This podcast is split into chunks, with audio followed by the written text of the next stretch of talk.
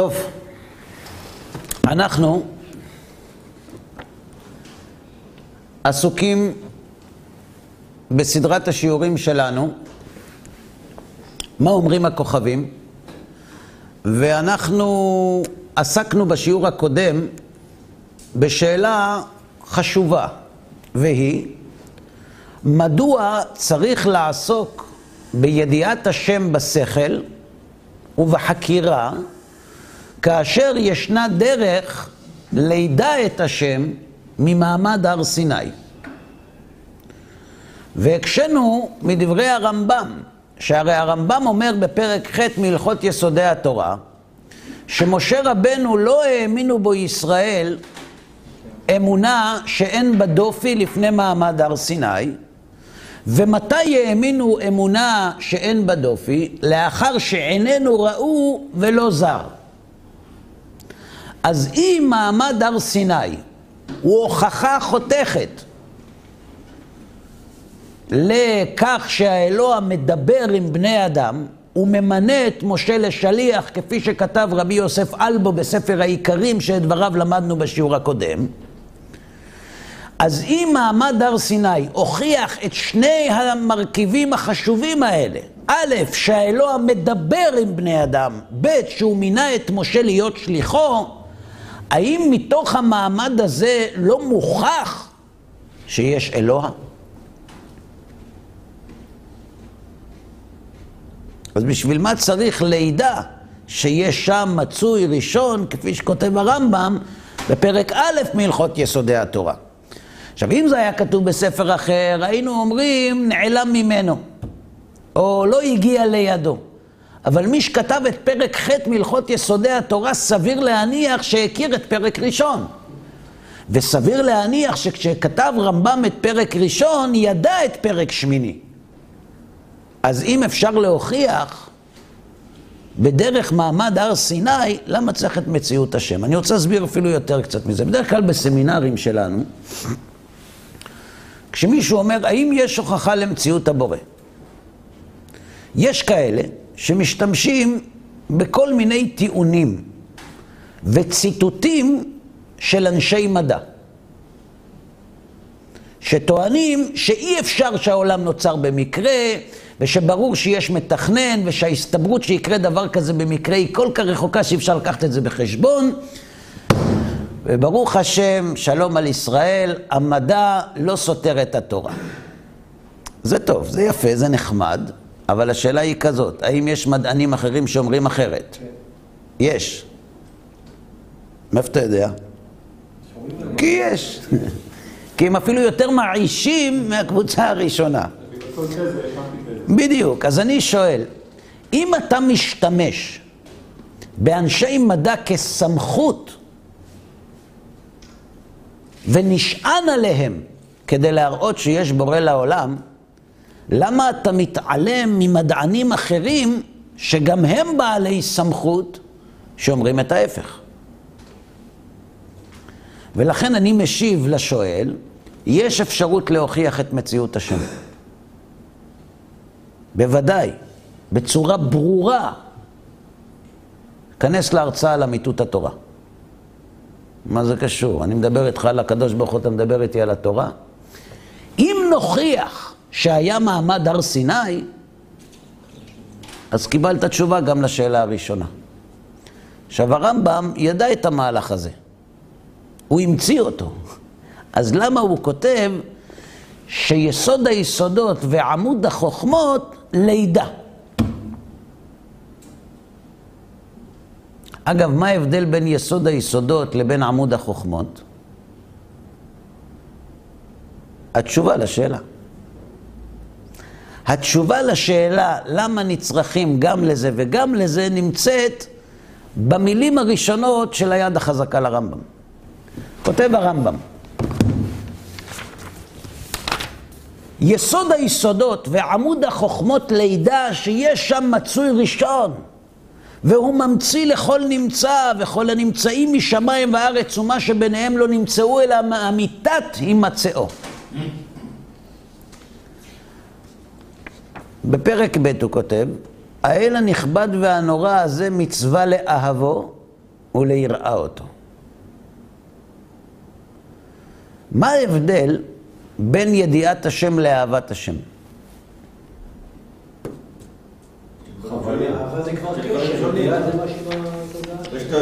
לא חיפשתי הבדל בהגדרה. התשובה צריכה להיות תמונה בטקסט, בלשון של הרמב"ם. תנתחו את הטקסט. יסוד היסודות ועמוד החוכמות לידע, שיש שם מצוי ראשון. יסוד היסודות ועמוד החוכמות זה לדעת שיש בורא לעולם. והאל הזה, שיסוד היסודות ועמוד החוכמות לידע שהוא קיים, מצווה לאהבו. אז מה לגבי הידיעה? היא מצווה או לא? זה חובה, לא מצווה. מה ההבדל בין חובה למצווה? זה מצווה. האם הרמב"ם מכיר את המילה מצווה? מן הסתם.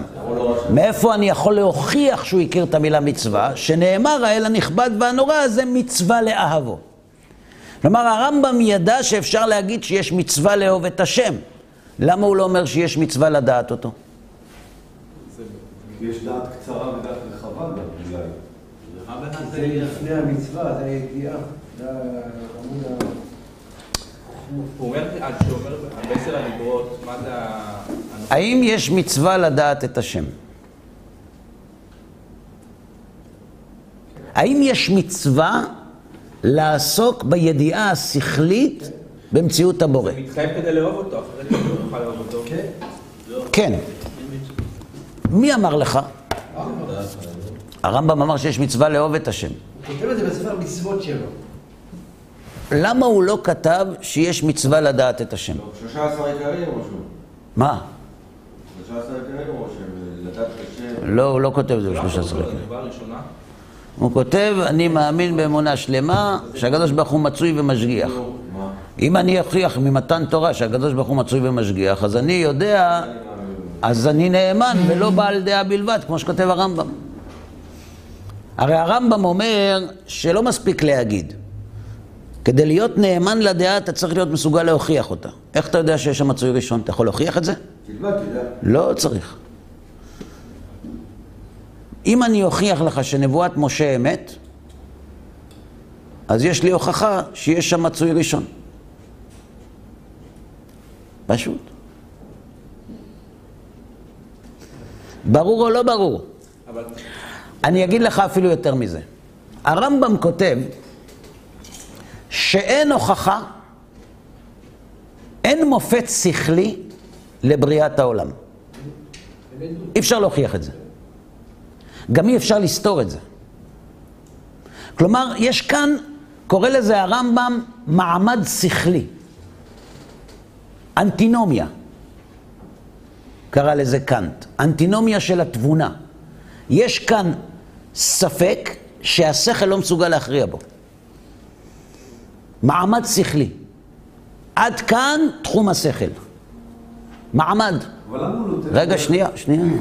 שנייה. אנחנו באמצע לענות משהו. רגע. אז למה אנחנו מאמינים בבריאה? כי הרמב"ם לימד אותנו באיגרת גזירת הכוכבים לחכמי מונפליה, שהאדם צריך להעביר ביקורת, את כל המידע שהוא רוכש דרך שלושה מסננים. השכל, החושים והקבלה. אה, יש הוכחה לבריאת העולם? מה אומר השכל? שכל בחופש. לא יודע. החושים? לא יודעים. אז למה הרמב"ם מכריע שהעולם נברא ולא קדמון? הוא היה יכול להישאר בספק. תשובה. בגלל הערוץ השלישי, הנבואה. והנבואה טוענת שהעולם נברא. ברור או לא ברור? ברור או לא ברור? אז אתה רואה שהרמב"ם אומר שיש דברים שבהם השכל לא מגיע. אז איך אני מאמין? הרי לפי הרמב"ם, אם אין לך הוכחה לדעה שאתה מחזיק בה, אתה לא נקרא נאמן. ואם השכל לא יכול להוכיח את בריאת העולם, איך אתה יודע שנברא העולם? תשובה, בגלל הנבואה. כלומר, הנבואה היא ערוץ שמאמת מידע. אבל בשביל מה צריך את השכל? בשביל מה צריך את החקירה השכלית? כותב רבנו בחיי בספר חובות הלבבות, שבעזרת השם, בלי נדר, נזכה, נלמד אותו.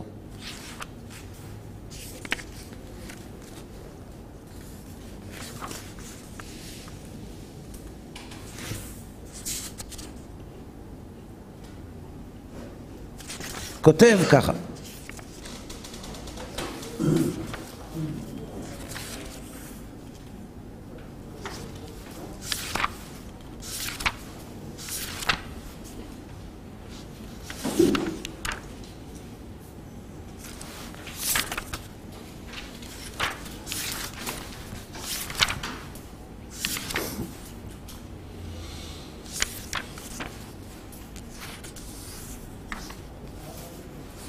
סליחה רק רגע.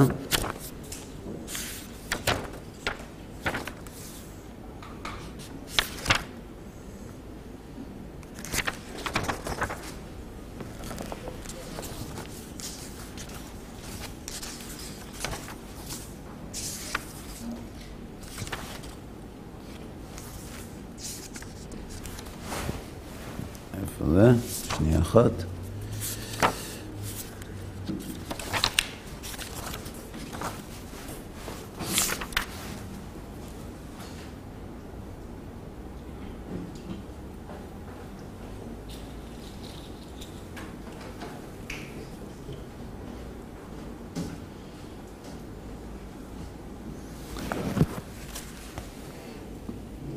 כותב כך: כל מי שיוכל לחקור על העניין הזה,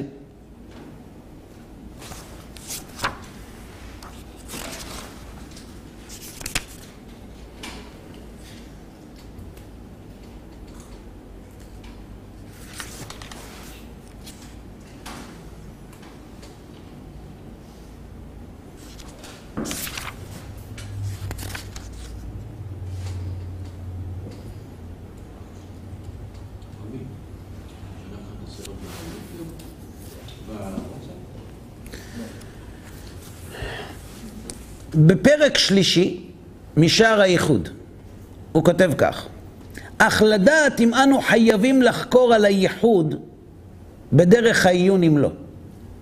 אומר, כי כל מה שיוכל לחקור על העניין הזה והדומה לו מן העניינים המושכלים בדרך הסברה השכלית, חייב לחקור עליו. רגע. אסור, מותר או מצווה? מה זה חייב? מצווה. כפי השגתו וכוח הכרתו. וכבר הקדמתי בתחילת הספר הזה מן הדברים המראים חיוב העניין מה שיש בו די. בהקדמה הוא מסביר לנו מהיכן מגיעה החובה לעסוק בחקירה.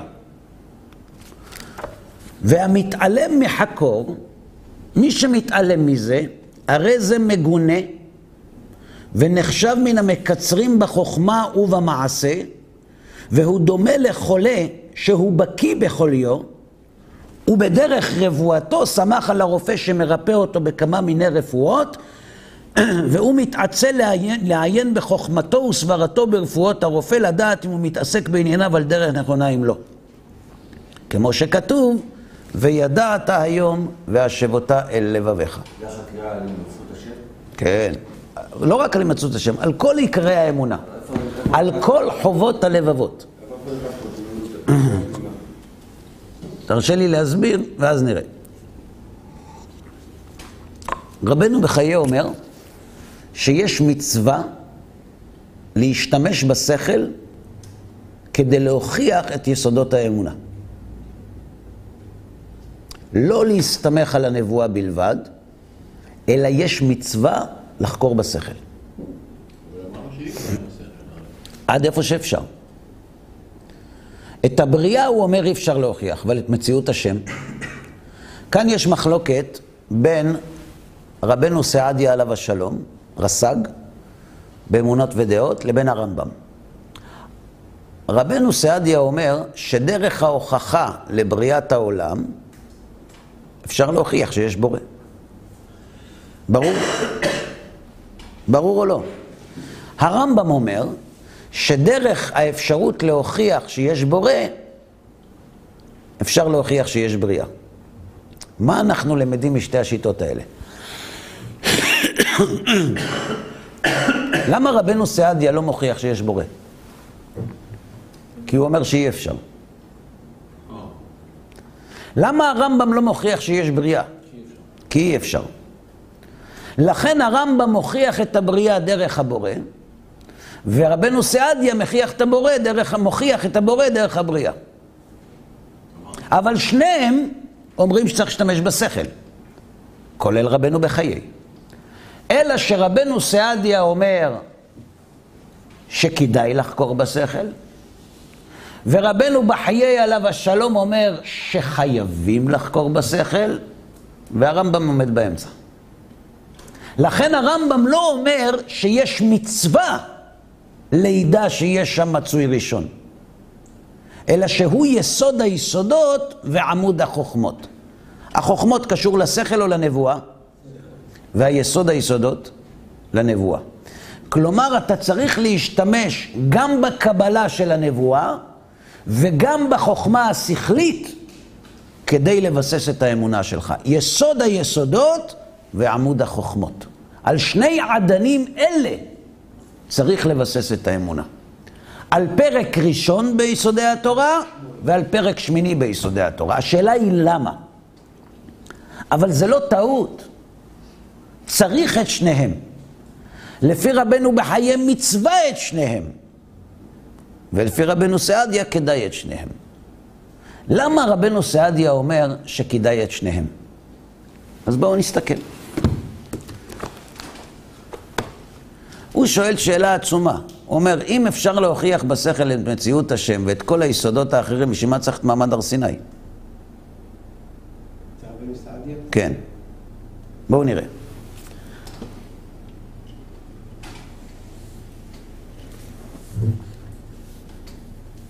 שהתורה אמת, זאת אומרת. אתה פועל לפי, אז גם זה שאתה יודע שיש בורא זה לא מספיק. שדיבר.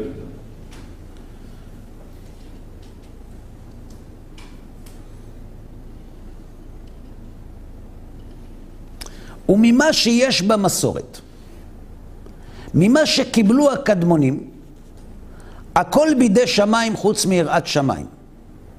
בא כתוב בהכרח, סליחה,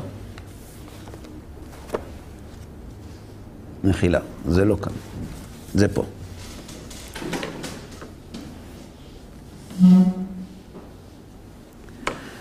דע יחונך השם. מה זה?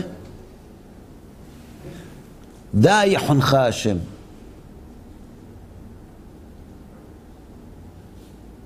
למי הוא מדבר? דע יחונך השם. איך, איך אמר לו? יוסף, אלוהים יחונך בני. אלוהים ייתן לך חן. כלומר, הוא מדבר עם הקורא ואומר לו, דע לך, בני המבורך, שהשם יברך אותך. דע יחונך השם, אתה המעיין בספר זה. הנה קיבלנו ברכה מרבנו סעדיה. רק בשביל זה ישבו ללמוד היום. כי אנחנו מעיינים בספרו. די יכונך השם אתה המעיין בספר זה. כי מה שאנחנו חוקרים ומעיינים בענייני אמונתנו, למה אנחנו עושים את זה? בשביל מה? עכשיו, רבנו סעדיה, הוא לא סתם אומר את זה. הוא הראשון שעוסק בדרך הזאת בצורה מסודרת. זאת אומרת, רבנו סעדיה מחדש פה דרך. בוודאי היו לו מתנגדים. אז הוא מסביר לקורא למה הוא עושה את מה שלא עשו לפניו. בעייתי שאתה שם מטרה ועכשיו אתה מכוון את הדרך? מה? זה לא בעייתי קצת שהוא שם מטרה ועכשיו הוא מוביל... הוא לא, הוא לא שם מטרה ואחר כך מכוון דרך. הוא יצא לדרך אחרי מהלך מסוים, ועכשיו הוא מסביר לך למה הוא עשה את זה. למה עשיתי ככה? למה חידשתי דרך? למה לא טוב במה שעשו עד היום? למה חדש? אז אני אסביר לך למה אני עוסק באימות האמונה דרך החקירה. האחד, כדי שיתעמת לנו בפועל מה שידענו מפי נביאי השם בידיעה. כלומר, אנחנו קיבלנו במסורת מהנביאים שלנו, מעם ישראל שעמד בהר סיני, את היסודות האלה. זה נכון. אבל אנחנו רוצים לאמת בפועל. כלומר, להצליח להוכיח לאחרים את מה שקיבלנו במסורת. והשני, כדי שנדע להשיב לכל מי שיטען עלינו בענייני אמונתנו. שתי סיבות לעיסוק בחקירה. לאמת בשכל, או יותר נכון, לאמת גם בדרך השכל את הקבלה הנבואית, ולדעת מה להשיב לאפיקורוס. מה רומז רבנו סעדיה כאן? שהחקירה היא תולדה של צורך. בני ישראל במדבר סיני לא עסקו בחקירה שכלית, כי הם לא היו זקוקים לה. מאיפה אני יודע את זה? כותב הכוזרי. רבי יהודה הלוי, בספרו להגנת הדת המושפלת והבזויה, בחלק ה', באות ט"ז, מאמר ה', אות ט"ז. הכוזרי שואל שאלה את החבר, השמיעני בחסדך, אחרי שהם גומרים כבר כמעט את כל הספר, הוא אומר לו, השמיעני בחסדך כללים מקוצרים מן הדעות אשר נתבררו אצל חכמי שורשי האמונה. אחרי שהסברת לי למה פילוסופיה לא חשוב והכל אנחנו יכולים להוכיח בלי פילוסופיה, בכל אופן, תספר לי קצת ככה על קצה המזלג מה שחכמי חוקרי האמונה הצליחו להוציא בכוח השכל. והם הנקראים אצל הקראים בעלי חוכמת הדברים. מה זה חוכמי, חוכמת הדברים? חכמי הכלם, חכמי המדברים, המותקלמין, המוסלמים. אמר החבר, בשביל מה אנחנו צריכים את זה? אין בזה תועלת זולת חידוד הדברים. והעזר על מה שנאמר, הווה זהיר ללמוד מה שתשיב לאפיקורוס. כל הסיפור הזה של הפילוסופיה האמונית, יש בו שני דברים. אחד, סתם חידוד בעלמא. ושני, כדי לדעת מה לסתום את הפה לאנשים שכופרים. כי החכם התמים, תקשיבו טוב, החכם התמים, הדמות שמצטיירת מול עינינו, זה מי שהיה במעמד הר סיני. מי שהיה במעמד הר סיני יודע את יסודות האמונה או מאמין בהם? יודע. כמו הנביאים על הדמיון, מעט הוא כמו הנביאים, הרי כל בני ישראל במדבר, במעמד הר סיני, היו נביאים. מעט הוא שיוכל להועיל אדם בדרך הלימוד. ולא ישיב על חולק בדרך הדיבור. אם היו מושיבים את מי שהיה במעמד הר סיני בקתדרה של אריסטו, והוא היה בא ואומר, יש בורא לעולם, והוא נתן לנו תורה, והוא הקדמון, והוא מחויב המציאות, ואינו גוף ואינו דמות הגוף, והוא משגיח על הנבראים, והוא נותן שכר ועונש. היוונים היו מכבדים אותו. בכל אופן, הוא מקורי. ואז היו אומרים לו, טוב, עכשיו בוא תן מופת שכלי. הוא אומר להם, תראו, אני לא מבין בזה. אני מכיר אותו. תגיד, אתה מכיר את יעקב? יש לך הוכחה שיעקב קיים? איך אתה יודע שיעקב קיים? אולי אין יעקב. בוא ננסה עכשיו במופת שכלי להוכיח שיש יעקב. הוא אומר, תקשיב, אני, אני לא חזק בזה. אני מכיר את יעקב. הוא לא יודע להשיב לחכמי המדברים בשפה שלהם. מי? הנביא. ולא ישיב על חולק בדרך הדיבור. ובעל הדיבור יראה עליו הוד וחוכמה עד שישיב לו השומע יתרון על התמים ההוא החסיד אשר חוכמתו אמונות. בן אדם מהצד מסתכל, רואה את אריסטו יושב, מתפלפל, יש בורא, אין בורא, משגיח, עד הירח, אין השגחה פרטית, יש השגחה מינית, קדמון, נברא, פרושה. שמע, זה... פה יש בשר, פה. ואז הוא מגיע לבית כנסת. והוא אומר לו, נו, מה אתה אומר? הוא אומר, אני מאמין באמונה שלמה שהקדוש ברוך הוא מצוי ומשגיח, שאינו גוף, שאינו דמות הגוף, שאינו משה רבנו עליו השלום אמת, שנותן שכר טוב לצדיקים ועונש לרשעים, ש- שיבוא מלך המשיח. הוא אומר לו, אתה יכול להוכיח את זה? הוא אומר לו, עזוב אותך בהוכחות, נו, מה אתה אומר? אני אומר לך שזה נכון. מי, מי יותר נוצץ? מי יותר מבריק? מי? את האמת, מי? אריסטו. משעממים הרבנים. כל עוד האריסטוטליות לא מגיעה לאזור, הכל בסדר. מתי אתה מתחיל לרצות מערכת סטריאו ולא מסתפק בטרנזיסטור? כשהסטריאו מגיע לארץ. מתי אתה מתחיל לבקש את השכל? כשהוא מגיע לאזור ואתה מרגיש נחות להגנת הדת המושפלת והבזויה. אומר רבי יהודה הלוי, יש שתי אפשרויות איך להתמודד עם הפילוסופיה הנוצצת. או להשתמש בה, או להראות שהיא לא נוצצת. אנחנו לא צריכים אותה. נכון שנראה החכם המותקל המין הרבה יותר רציני מאשר החכמים שלנו, כי הוא יודע לעצות בניינים באוויר. אבל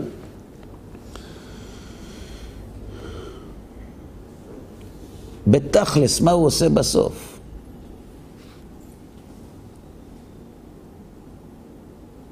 ותכלית המדבר, מה המטרה שלו? מה, מה, מה כל גדולתו? בכל מה שילמדהו, וילמדהו שייכנס בנפשו ובנפש תלמידו האמונות אשר בנפש התמים ההוא המוטבע. כל מה שעושה הפילוסוף זה להגיע בסופו של דבר למה שיש בלב זה שראה את הקדוש ברוך הוא. בהנחה שהוא פילוסוף אמיתי. זאת אומרת, כל הדרך הזאת עשית בשביל מה? בשביל להגיע לפה? אנחנו פה. אז כל עוד אנחנו בדרך, נראה נוצץ הפילוסוף. אבל אחרי שהפילוסוף מגיע בסופו של דבר לאיפה שאנחנו נמצאים, אומרים לו, או, oh, טוב שהגעת, צריך להשלים עניין. כן. והוא נותן משל.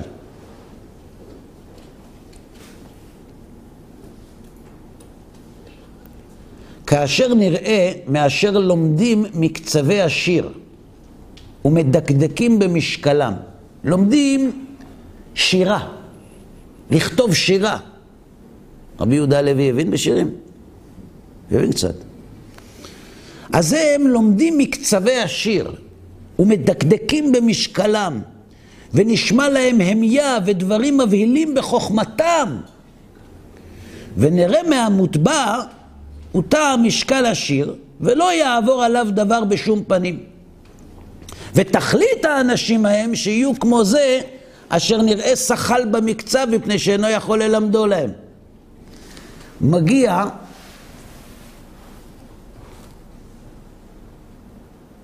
ארתור רובינשטיין לקונסרבטוריון.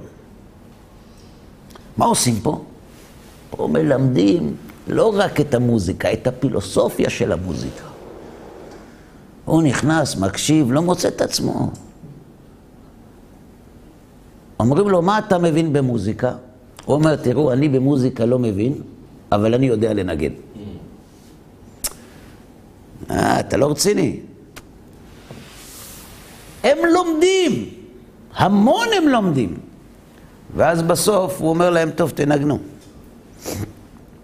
אז צריך להתאמן, זה לוקח זמן. ואז אומרים לו, תנגן אתה. הוא לא יודע ללמד מוזיקה. כי הוא לא מכיר את התיאוריה, הוא מנגן. מי שמנגן לא צריך תיאוריות. מי שפגש את הקדוש ברוך הוא בהר סיני לא זקוק, אומר רבי יהודה הלוי עליו השלום, לפילוסופיה. הוא מנגן. אתה עם כל הפילוסופיה שלך, לאן תגיע? לפסנתר שלי. אז בוא ננגן. רק יש חיסרון אחד ברובינשטיין, ומעלה אחת באנשי התיאוריה. שאנשי התיאוריה אולי לא יודעים לנגן, אבל הם ידעו ללמד אחרים. ורובינשטיין יודע לנגן, אבל להעביר את הידע שלו לאחרים הוא לא יכול. לכן צריך גם את זה וגם את זה. בשביל עצמך, אתה לא צריך יותר מזה. אבל כדי להעביר לאחרים, אתה כן צריך. זה באשר דמה שתשיב לאפיקורוס. אבל למה בשביל עצמי גם כדאי לעסוק בשכל? כותב רבנו סעדיה. יש שתי סיבות. אחד, כדי לדעת מה להשיב, ואחד שיתעמק לנו בפועל מה שידענו. כלומר, שנדע לא רק את הפתרון של התרגיל, גם איך הגענו אליו. למה צריך את זה? אז הוא כותב. כי השם יתברך ויתעלה לימדנו כל מה שנחוץ לנו בענייני אמונותינו, כל מה שאתה צריך בשביל להאמין בשם, קיבלנו באמצעות נביאיו. זאת אומרת, לא צריך יותר כדי ללכת אחרי הקדוש ברוך הוא מעבר למידע שקיבלנו מן הנביאים. כלומר, לא צריך שכל. אחרי אשר אימת להם את הנבואה על ידי האותות והמופתים אשר ציוונו שנדע אותם העניינים ונשמרם. והודיענו כי כאשר אנו מעיינים וחוקרים, יוציא לנו העיון האמיתי השלם בכל דבר ודבר, ככל אשר הודיענו בדברי שליחיו. אתה יודע למה כדאי לעסוק בחוכמה? אתה יודע למה? לא בשביל האמונה. כשאתה יודע את הפתרון, אבל אתה לומד איך הגיעו אליו, זה ממלא אותך בשמחה. זה חלק מהחוויה של המאמין, שלא רק הוא יודע את הדברים, אלא הוא יודע שאפשר גם להוכיח אותם בדרך נוספת. ונתן לנו ביטחון שלא ייתכן שתהא נגדנו הוכחה מצד המכחישים את דתנו, ולא טענה מצד המפקפקים באמונותינו. וזהו אמרו במה שהודיענו שכל הדברים מחודשים, והוא הבורכית שם, הוא אחד, אין עמו אחר. כה אמר השם, מלך ישראל וגואלו, השם צבאות, אני ראשון ואני האחרון ובלעדיי אין אלוהים.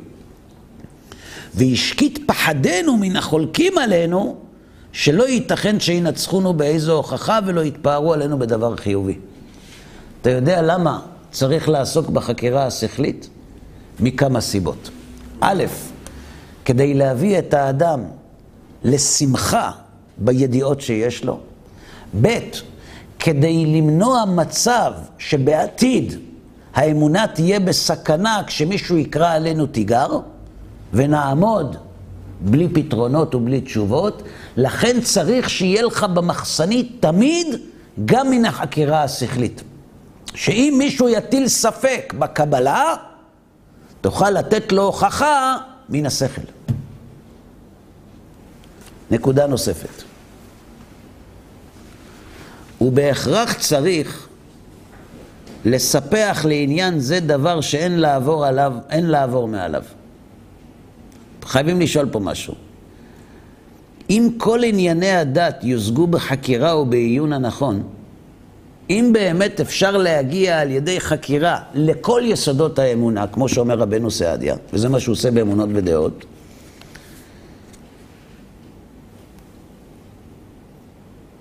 מהי נקודת החוכמה שנתנם לנו בדרך נבואה? אז מה התוספת שיש לנבואה על השכל? אם אפשר עם שכל להגיע לכל יסודות האמונה, בשביל מה צריך נבואה? אבל אי אפשר להגיע לכל יסודות האמונה. יש אפשר. יש אמונה, יש אמונה מעל הדעת, מה זה אמונה מעל הדעת? נאמנות מעל הדעת, אבל הנאמנות דורשת ידיעה, ידיעה צריכה להיות ודאית. נכון. אז אפשר לדעת. כן. ואז תטפס מעל, אבל זה לא משנה למה טיפסת מעל, בגלל הנבואה או בגלל השכל. כן. אז אין שאלה. אז למה הקדוש ברוך הוא עשה את מעמד הר סיני? ואדרא קושיא לדוכתא. אם אפשר להוכיח דרך מעמד הר סיני את הכל, לשם מה צריך יסוד היסודות ועמוד החוכמות? ואם יש יסוד היסודות ועמוד החוכמות, בשביל מה צריך נבואה? אבל זה גם חוכמה, ההוכחה של ה- של המסורת. זה לא הכוונה חוכמה. הכל אנחנו משתמשים בחוכמה. גם כשאנחנו לומדים אנחנו משתמשים בשכל. חקירה שכלית זה משהו אחר לגמרי. זה הלוגיקה והמופתים השכליים. זה משהו אחר לגמרי מידיעת העובדות. יש הבדל בין ידיעת העובדות להסקת המסקנות בעקבות חקירה שכלית. אלה דברים שונים לחלוטין. אריסטו לא היה מספיק הוכחה כמו סמינר, זה לא היה מספיק לו? זה ברמה שכלית אמור לתת לך מענה שלם. אני לא אמרתי שזה לא נותן מענה. אני אמרתי שהמידע הזה הוא עובדות. הוא לא קשור לחקירה השכלית. ואז אתה יכול להתחיל לשאול שאלות. רגע, הידיעה והבחירה סותרות אחת את השנייה. הקדוש ברוך הוא יכול לברוא אבן שהוא לא יכול להרים אותה? אם הקדוש ברוך הוא ברא את העולם הזה, אומר שהוא חסר, כי יש לו רצון. והעולם לא היה מושלם לפני שהוא ברא את העולם, כי עובדה שהוא ברא את העולם. אז איך זה מסתדר עם אינסופיותו של הקדוש ברוך הוא? ואיך יברא הקדוש ברוך הוא את העולם יש מאין? שהרי הסופי אינו מתקשר לאינסופי. אז איך פותרים את השאלות האלה? בדרך החקירה השכלית. לא יודע על ההוכחה של מציאות הבורא. אם אתה יכול להוכיח את זה על בסיס ההוכחה של, ה, של המסורת, וגם אריסטו יקבל לפי השכל את השיטה. לאריסטו לא הייתה מסורת. בסדר, אבל יכול לשמוע את ההוכחה הזאת ממי שיש לו את המסורת. לא מתקבל על דעתו. זה מה שכותב הכוזרי. כוזרי שואל את החבר, אם הכל כל כך נכון, אז למה אריסטו לא קיבל את הנבואה?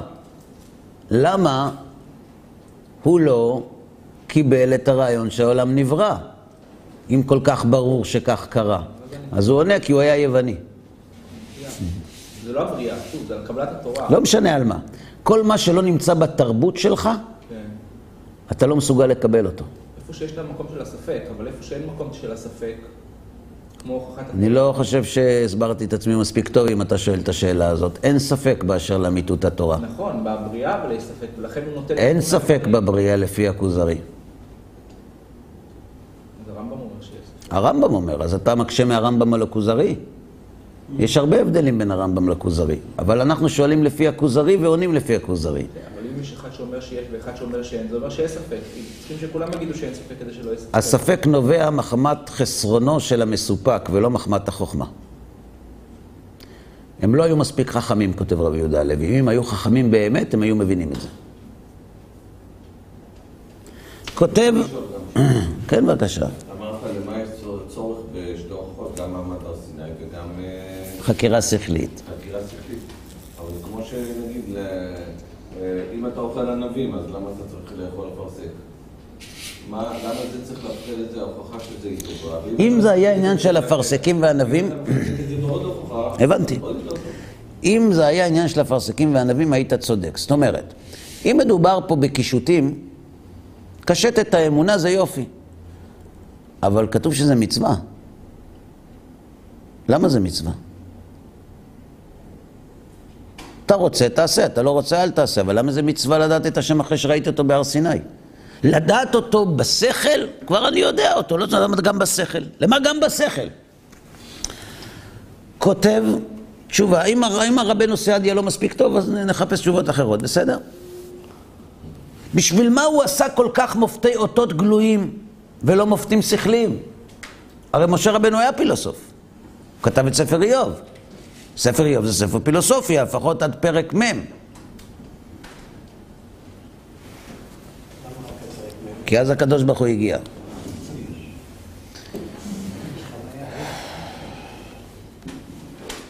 עונה רבנו סעדיה, ונשיב בסיוע השם יתעלה התשובה השלמה. זאת אומרת, לפי רבנו סעדיה יש לו תשובה מושלמת, בעזרת השם. ונאמר, מפני שידוע לפני החכם שהלימודים הנלמדים על ידי העיון לא יגיעו לשלמותם אלא בזמן ממושך. זוכרים את המורה נבוכים על הפתי? שהתעניין בגרמי שמיים, ומה יקרה עם הנפש לאחר צאתה מן הגוף, אז למה הוא נשאר פתי? כי הוא לא מבין שהחוכמה זקוקה להקדמות רבות, וירצה שתענה לו במשפט אחד או בשני משפטים. נכון? כך כתב הרמב"ם? מאיפה הוא לוקח את זה? מרבנו סעדיה. איך אנחנו יודעים שהוא הכיר את הספר של רבנו סעדיה?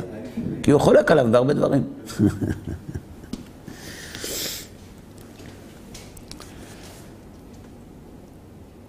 מפני שידוע לפני חכם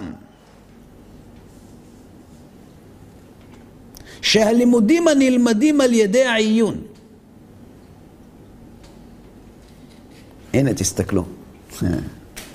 ברור שכיוונתי. וכל דברי רבנו אלה הם היסוד לדברי הרמב"ם במורה, חלק א', פרק ל"ד עיין שם. כותב רבנו סעדיה, שידוע לפני החכם שהלימודים הנלמדים, מי זה החכם? הקדוש ברוך הוא, שהלימודים הנלמדים על ידי העיון לא יגיעו לשלמותם אלא בזמן ממושך.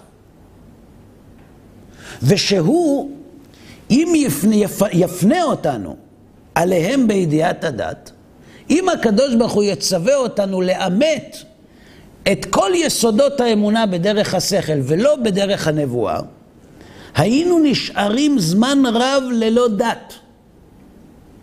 עד אשר תשלם לנו המלאכה ויסתיים העסק בה. ויהיה מצוין, אבל זה ייקח המון זמן. ואפשר שרבים ממנו לא תשלם להם המלאכה מחמת חסרונם אף פעם, כי הם לא חכמים.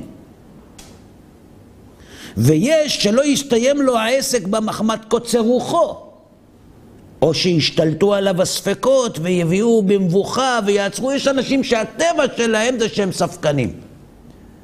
כשהם הולכים לחופש, הם לא הולכים. למה הם לא הולכים? כי כל הזמן הם חוזרים הביתה לבדוק אם הם סגרו אותו. אם הם קיבלו את האור. קיבלת את המזגן או לא. תעלה תבדוק. טוב, עלה בדק. אז, אז מכובה. אתה בטוח? תן לי, אני אבדוק. אנשים כאלה, אם תביא אותם להכיר את השם דרך השכל, הם ירדו לשאול תחתיות, הם לא יגיעו לאף מקום. ולפי כך, שחרר אותנו, יתהדר ויתרומם מיד מכל הטרדות האלה, ושיגר אלינו את שליחו, ומסרם לנו בדרך הודעה ולא בדרך החוכמה, והראנו בעינינו עליהם אותות ומופתים, מה שלא ישלוט בהם ספק. ולא תמצא שום דרך לדחייתם.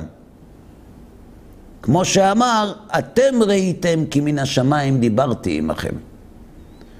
ודיבר עם שלוחו בנוכחותנו, ועשה הדבר מחייב להאמינו תמיד. וזה המקור לדברי רבי יוסף אלבו בספר העיקרים שלמדנו בשיעור הקודם. מעמד השליחות. כמו שאמר, בעבור ישמע העם בדברי עמך, וגם בך יאמינו לעולם, ולכן התחייבנו מיד לקבל ענייני הדת עם כל מה שנכלל בו. הנה שכבר נתברר בהוכחה מוחשית. ונתחייבנו לקבלו כפי שנמסר לנו בראיית המסורת הנאמנה, כמו שנבהר. ונצטווינו לעיין לאיתנו, עד אשר יושג לנו הדבר בעיון. אחרי שהכל ברור, עכשיו הכל ברור, יופי, עכשיו בוא תשב ותתחיל להפעיל גם את השכל עד היכן שהוא מגיע. כי אם הוא לא מגיע עד הסוף זה גם לא נורא. תמיד מעמד הר סיני, יש כונן גיבוי. צא לדרך. ולא זזנו מאותו המעמד עד אשר נתקיימה לנו ההוכחה בו ונתחייבנו להאמין דתו במה שראו עינינו ושמעו אוזנינו. ואף אם יימשך זמן עיוננו בו עד אשר ישלם העיון, אין בכך כלום. ומי שפיגר בכך בגלל איזה מעצור, לא יישאר ללא דעת. אף הנשים והקטנים, ומי שאינו מטיב לעיין, הרי דתו שלם ומגובש, לפי שכל בני האדם שווים במדעים המוחשיים, במה שרואים כולם שווים. במה שחושבים לא כולם שווים. השתבח החכם המנהיג, ולפי כך תמצא בתורה פעמים רבות מזכיר את הבנים והנשים יחד עם האבות כשהזכיר האותות והמופתים. אומר רבנו סעדיה עליו השלום, אתה יודע למה למרות שאפשר להגיע בדרך השכל לכל היסודות, היה מעמד הר סיני? משתי סיבות. א', כדי שנזכה להיות שלמים מההתחלה, ולא נמתין לסיום החקירה. ב', מאהבת החכם יתעלה שמו, שרצה לזכות את כל ישראל, ולא רק את החכמים. כלומר, שהמצווה או העיסוק בידיעה השכלית הוא כדאי, כדי להראות שהאמת היא שלמה. אבל אתה לא זקוק לזה כדי לבסס את הנאמנות שלך למסורת בדבר מעמד הר סיני. רבנו בחיי כותב, רבנו בחיי כותב שחייבים לעסוק, וידעת יש מצווה לידה. אבל רבנו סעדיה לא אומר שיש מצווה, כי מצווה מחייבת את כולם. ולידה יכולים רק החכמים, כל אחד לפי דרגתו. לכן זה מאוד כדאי.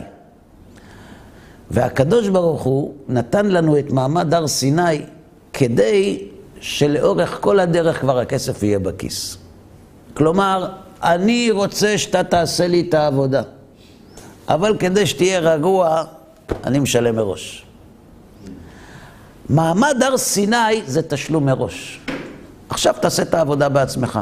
לא הצלחת הכל, לא נורא, לא נורא, העיקר יש את הכסף בכיס. וזה מה שמסביר, והבאנו כמה פעמים בעל התפארת ישראל. וזה יסביר לנו למה חשוב לעסוק גם בחקירה השכלית. אמרנו, בשם התפארת ישראל, שיש הבדל בין מוסר עם ישראל למוסר אומות העולם. שבמוסר עם ישראל יש מעלה וחיסרון. ובמוסר אומות העולם יש מעלה וחיסרון. מעלת ישראל במוסר שלהם, שהם קיבלו אותו מושלם. ירד משמיים קומפלט, אין יותר מזה. המוסר. בזמן שאנשים קברו ילדות חיות כדי שהאלילים שלהם לא יכעסו, בתורה שלנו כתוב, לעני ולגר תעזוב אותם. לא תיקח ממנו נשך. כי ימוך אחיך והחזקת בו. לא יימצא בך מעביר בנו וביתו למולך. איסורי עריות. זאת אומרת, עם ישראל היה לו מוסר, היה לו סטארט-אפ. היה לו מוסר שהקדים את זמנו באלפי שנים. אבל הוא ירד מהשמיים. הוא לא בא מתוך ההתבוננות שלהם. מתוך ההתנסות החווייתית שלהם, מתוך החוכמה שלהם, מתוך המסקנות השכליות שלהם. הוא נחת עליהם. עבדים עם מוסר אלוהי. אז יש מעלה עצומה בזה, הקדמנו את כולם. החיסרון הוא שהם לא מסוגלים להחזיק את זה. אתם יודעים שהיום יש הרבה מאוד בעיות של טרפות בעופות בצומת הגידים. מה זה צומת הגידים? זה בירחיים, ובין הירחיים לשוקיים, אם נפסקו הגידים, אז העוף טרף. אז למה היום בודקים צומת הגידים, פעם לא בדקו? מה, פעם היו פחות דתיים? אז יש אנשים טיפשים שחושבים ככה. למה הם טיפשים? כי הם לא למדו. כי הם היו לומדים, היו יודעים שלא צריך לבדוק כל טרפה, אלא רק מיעוט המצוי. מהו מיעוט המצוי?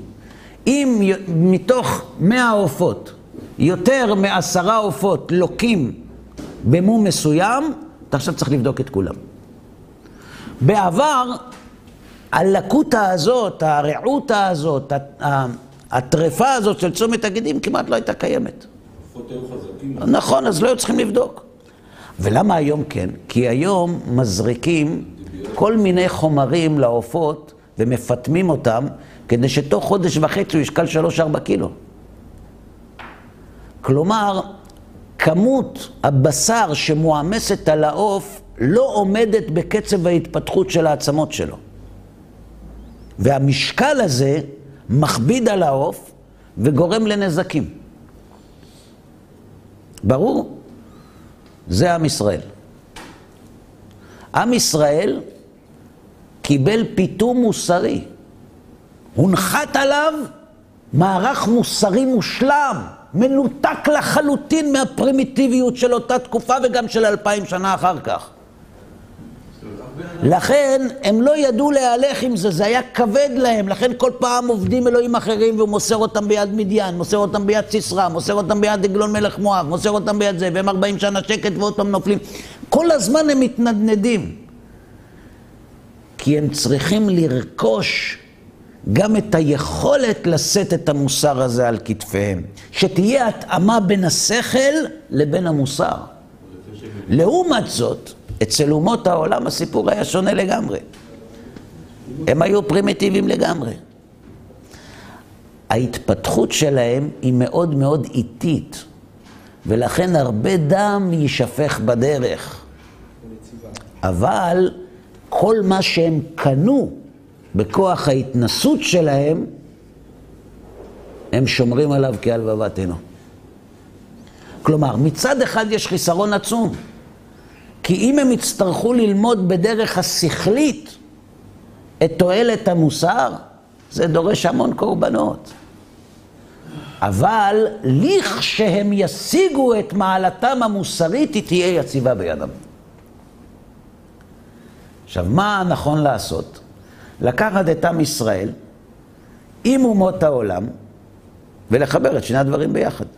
זה נקרא הנבואה והשכל. הנבואה זה הצד של עם ישראל. זה הידיעה הוודאית המיידית שזה נכון. אבל כדי שזה יתמיד, צריך גם את השכל. צריך את החיבור שבין שני הדברים. לכן, אומר הרמב"ם, אתה יודע למה צריך לידה שיש שם מצוי ראשון? הרי אתה אומר שיש מצווה. איך אתה יודע שיש מצווה לידה שיש שם מצוי ראשון? מצווה איפה קיבלנו? בהר סיני. כלומר, בגלל מעמד הר סיני אני מצווה לידה. שאלו הם דברי רבנו בחיי. מאיפה אתה יודע ש"וידעת היום והשבות אל לבביך"? כולם מסכימים שהקבלה קודמת לשכל. השאלה אם צריך גם את השכל, אם כדאי גם את השכל, או אם מצווה גם את השכל. וככה כותב הרמב"ם במפורש, בעצמו, לא המצאנו כלום. כותב הרמב"ם בפרק נ"ד, בחלק ג' במורה נבוכים כך: וכך ראוי להיות הסדר. איך, איך, איך מתעסקים באמונה? לדעת אותם ההשקפות. תחילה על ידי קבלה. קודם כל פרק ח' ביסודי התורה. תוכיח את אמיתות התורה. ואחר כך להוכיח אותם, ואחר כך לדקדק במעשים אשר יוטבו, אשר בהם יוטבו ההליכות. מאיפה הוא בונה את זה? וזה לשונם זיכרונם לברכה במה שהאדם נתבע על שלושה עניינים הללו לפי הסדר הזה. אמרו בבבא בתרא, כשאדם נכנס לדין, תחילה אומרים לו, קבעת עיתים לתורה. שתיים, פלפלת בחוכמה. שלוש, אבינות דבר מתוך דבר. הנה נתבהר לך, כי ידיעת התורה אצלם מין, והחוכמה מן אחר. ומהי החוכמה? והיא לאמת השקפות התורה בעיון האמיתי, ובשלב השלישי, לחדש. כלומר, קודם כל, תדע את התורה. אתה הוראת לדעת כי השם הוא אלוהים אין עוד מלבדו. י"ג עיקרי האמונה אפשר להשיג אותם בדרך הנבואה, לא צריך יותר כפי שכותב רבנו סעדיה וכך גם מסכים הרמב"ם. וזה מה שהוא כותב בפרק ח'. אבל אחרי שיש לך את הידיעה הזאת, אתה צריך לפלפל בחוכמה. מדוע? שיטת הרמב"ם מאוד מעניינת. אומר הרמב"ם, אם השם יתברך נתן לך שכל וחושים, והתגלה אליך דרך החושים, את מה מפרנס את ההתגלות? את החושים. וצריך שהקדוש ברוך הוא יפרנס את כל האישיות שלך. ואם תעסוק רק בידיעה החושית שעוברת במסורה, שהיא אמת, היא תפרנס רק חלק אחד מהאישיות שלך. ומה יפרנס את השכל? לכן אתה מצווה לפלפל בחוכמה. תדע, תפלפל בחוכמה כדי שהיא תפרנס גם את השכל שלך. עכשיו, כמה צריך לפרנס את השכל? זה תלוי בדרישה. אם אתה חי בדור שבו השכל תופס מקום מרכזי, כדי שלא יעורר בך הדבר מצוקה, אתה צריך לעסוק הרבה בחקירה, כמו בדורו של רבנו סעדיה, ובדורו של רבנו בכי, ובדורו של הרמב"ם. אבל אם כבר מגיעים לדורו של הרשב"א, כבר אפשר להטיל חרם על לימוד הפילוסופיה, כי הוא כבר פחות נדרש. כי הפילוסופיה האריסטוטלית במגמת נסיגה, בהתמוטטות, שמתרחשת במקביל להתגלותה של תורת הקבלה בעם ישראל ובעולם כולו. כלומר, בוודאי שצריך לעסוק גם בקבלה וגם בשכל. בקבלה זה פעם אחת. הידיעה על אמיתות התורה. השכל הוא לפי דרישה. אבל תמיד תהיה דרישה, כי רק תורת השם תמימה משיבת נפש. רק כאשר התורה מפרנסת את כל חלקי האישיות שלך, רק אז היא משיבת נפש. כלומר, אם עסקת בתורה ולא השיבה התורה את נפשך, זה בגלל שהיא אינה תמימה אצלך.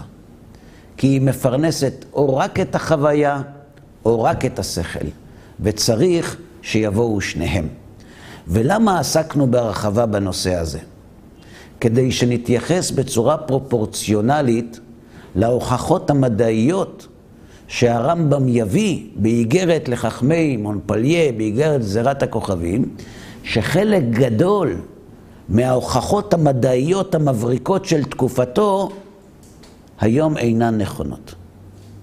ואז ישאל השואל, רגע, הרמב"ם הגדול מבסס כל דברי אריסטו, מה שמתחת גלגל הירח אמת. אז אם כל מה שאמר אריסטו מתחת גלגל הירח הוא אמת, ואתה מבסס את כל התורה שלך על דברי אריסטו שהתברר שדבריו לא נכונים, אז תקשיב. הרמב"ם מכיר בעובדה שאפשר שהדברים שהוא מסתמך בהם על המדע יתבררו בעתיד כלא נכונים, והוא כותב אותם במפורש. אז למה אני בכל אופן משתמש במדע האריסטוטלי? כי זה מה שיש היום. ויש מצווה להשיב אל השכל את האמונה ולהראות שזה לא סותר. אז בוא אראה לך שהאריסטוטליות לא סותרת את התורה, וביום שהאריסטוטליות תיפול, בוודאי שהיא לא תסתור את התורה, ואם יקום מדע יותר מודרני, הייתי מראה לך שגם הוא לא סותר את התורה. כי יש עניין להשיב לא רק אל הלב, אלא גם אל השכל. והשכל הוא עניין של זמן ומקום. לכן הקדמנו את ההקדמה הזאת, כדי שלא יטעה חלוש הדעת לומר, רגע, אם הרמב"ם משתמש בהוכחה למציאות הבורא מסיבוב הגלגל, והיום אנחנו יודעים שאין גלגל בכלל, אז איך אתה... אז אין לך הוכחה למציאות הבורא. יש לנו הוכחה למציאות הבורא. הוא התגלה לנו בהר סיני. עכשיו, כל תיאוריה מדעית בתקופתה, נבחון אותה מול המידע שיש בידינו ונראה לך שזה לא סותר. אבל זה שאנחנו משתמשים בתיאוריה המדעית כדי להוכיח את מה שאצלנו במסורה, זה לא כי בגלל זה אנחנו מאמינים, אלא בבחינת דמה שתשיב ובבחינת קישוט לקבלה שקיבלנו במסורת. עכשיו אנחנו מוכשרים להמשיך את איגרת גזירת הכוכבים. עד כאן להיום. הרב גם דף השלישי